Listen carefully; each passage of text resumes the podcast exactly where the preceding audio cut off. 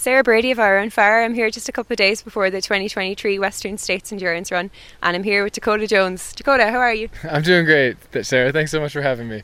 Great, yeah, thanks for meeting us. It's brilliant.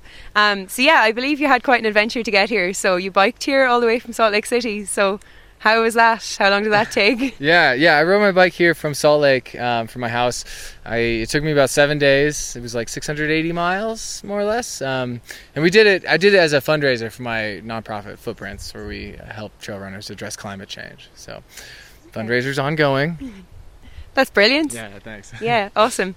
Um, yeah, so uh, you've recently moved there to Salt Lake, I believe. Mm-hmm. So, uh, what's your current training ground like? I mean, Salt Lake City is a really, really good place to train for for trail running in, in general. The mountains there are fantastic. Um, you can get a lot of really steep technical training in, but there's also plenty of trails that are fast and runnable. Um, it's also a pretty big city, like a biggest city, the biggest city I've ever lived in. So, still adjusting to that, but it's nice. It's, there's a lot of really good people there. A lot of my sisters there. It's a lot of fun. Okay, cool. And have you bedded in well with the community there? Have you found like new people to train with? I, you know, I, I haven't been as out as good at outreach as I should have been. I just I've, I've been going to school and I run my nonprofits and train, and so I've I just like let myself get so busy that I I let my relationships fall like to the side, and it's it's like actually a big bummer. It's like something I'm really trying to work on. So yeah, something I'm going to work on this summer. Okay.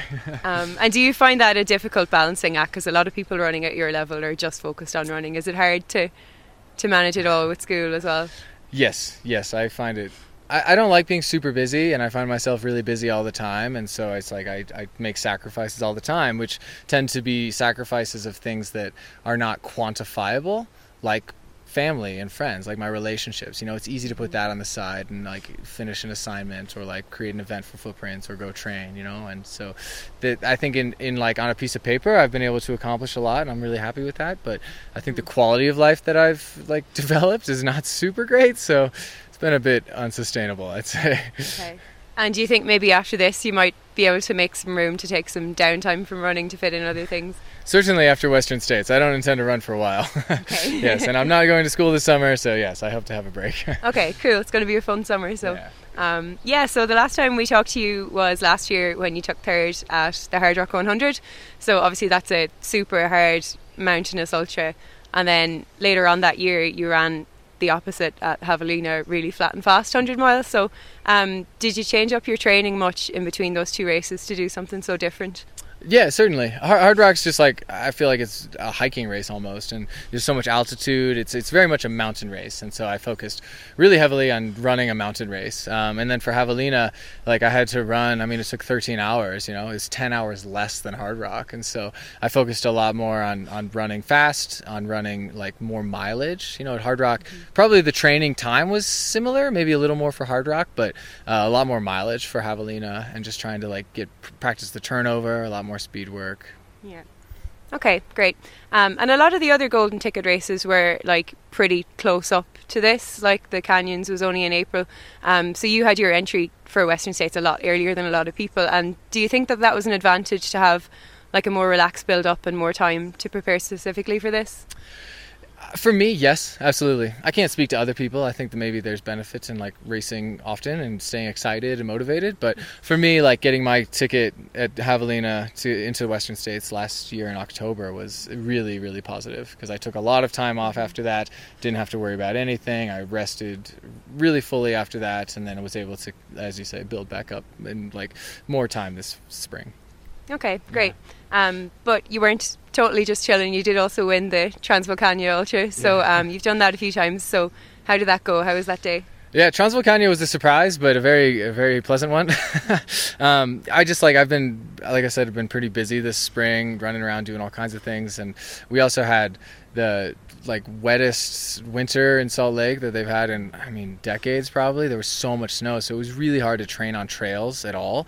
Like I did a ton of road running, and I, I, I don't know that makes my calves get really really tight. I struggle with that. I had a bit of a knee problem at one point, and I, I felt like I was fit going into Transvolcania, but not fit enough. Um, but I think maybe maybe I'm old enough that it's like I have enough strength after this all this time running that I was able to do okay. Um, I don't know. A lot of these races are like that. I show up and I'm like, I think I'm fit. I don't know. We'll find out. And then yeah, Transvolcania I was. So that was that was positive. Yeah. I guess it was a good distance for like a build up race. I think so. Yeah, especially like um, six weeks, seven weeks out from Western States. Perfect. yeah. yeah. Great. Um, so yeah, it seems strange for someone of your experience who's been racing really big ultras for so long that you haven't done Western States before. Yeah. But um, I know you've raced a lot in this area. You've done Broken Arrow, you've done Lake Sonoma, and I believe you've paced some of Western States.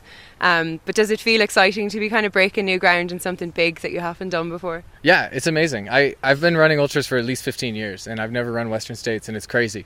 Um, but I'm really really excited to be here. It's like it's one of the most important races in the entire sports.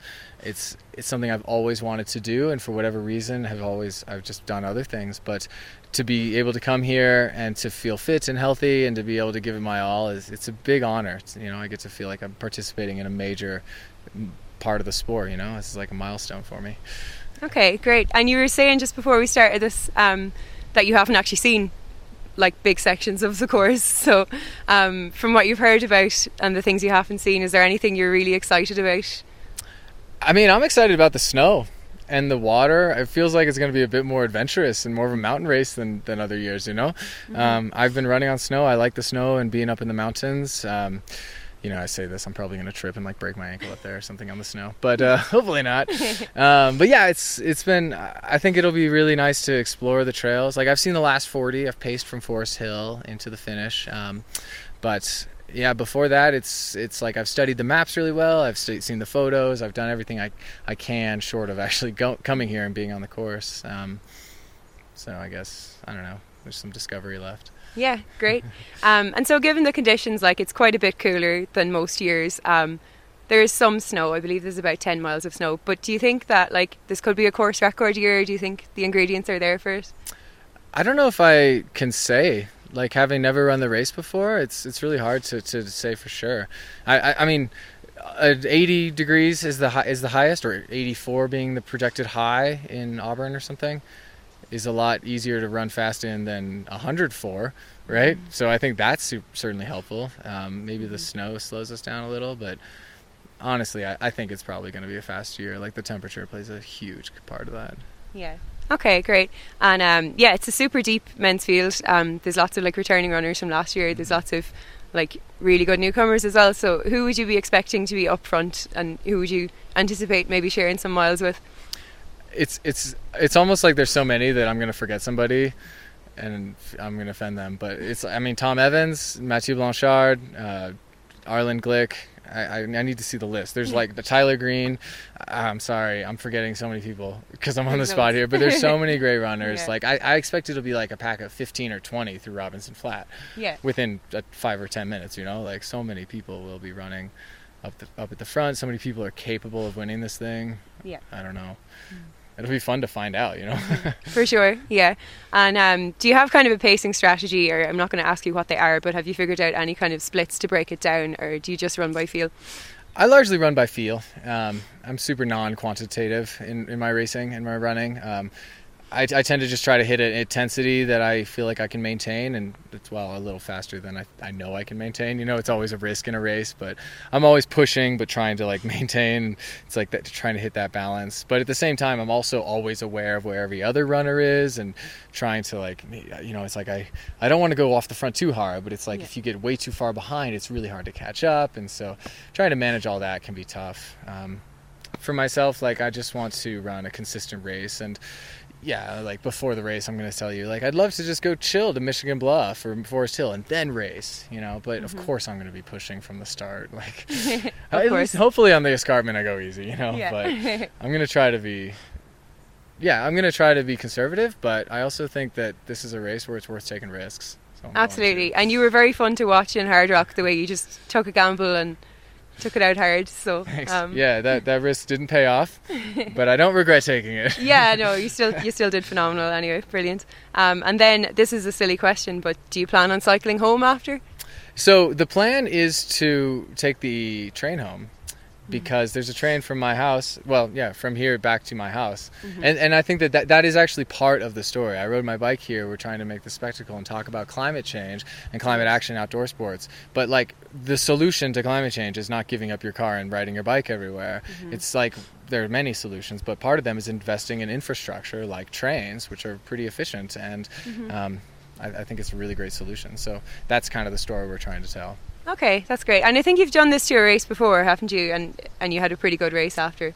Yes, yeah. In 2018, I rode my bike from my house in Colorado to the Pikes Peak Marathon and back, and the race went really well. Um, but it's funny because the race was a quarter of this distance, and the bike tour was half less than half of this distance. So okay, yeah, you've scaled it up a bit. Brilliant. Well, I hope you start a trend with it because it's a great idea. It's Thanks a super a good initiative. Um, so yeah, best of luck. Hope you have a super race, and uh, yeah, we look forward to seeing you out there. Thanks a lot. I'll see you guys out there.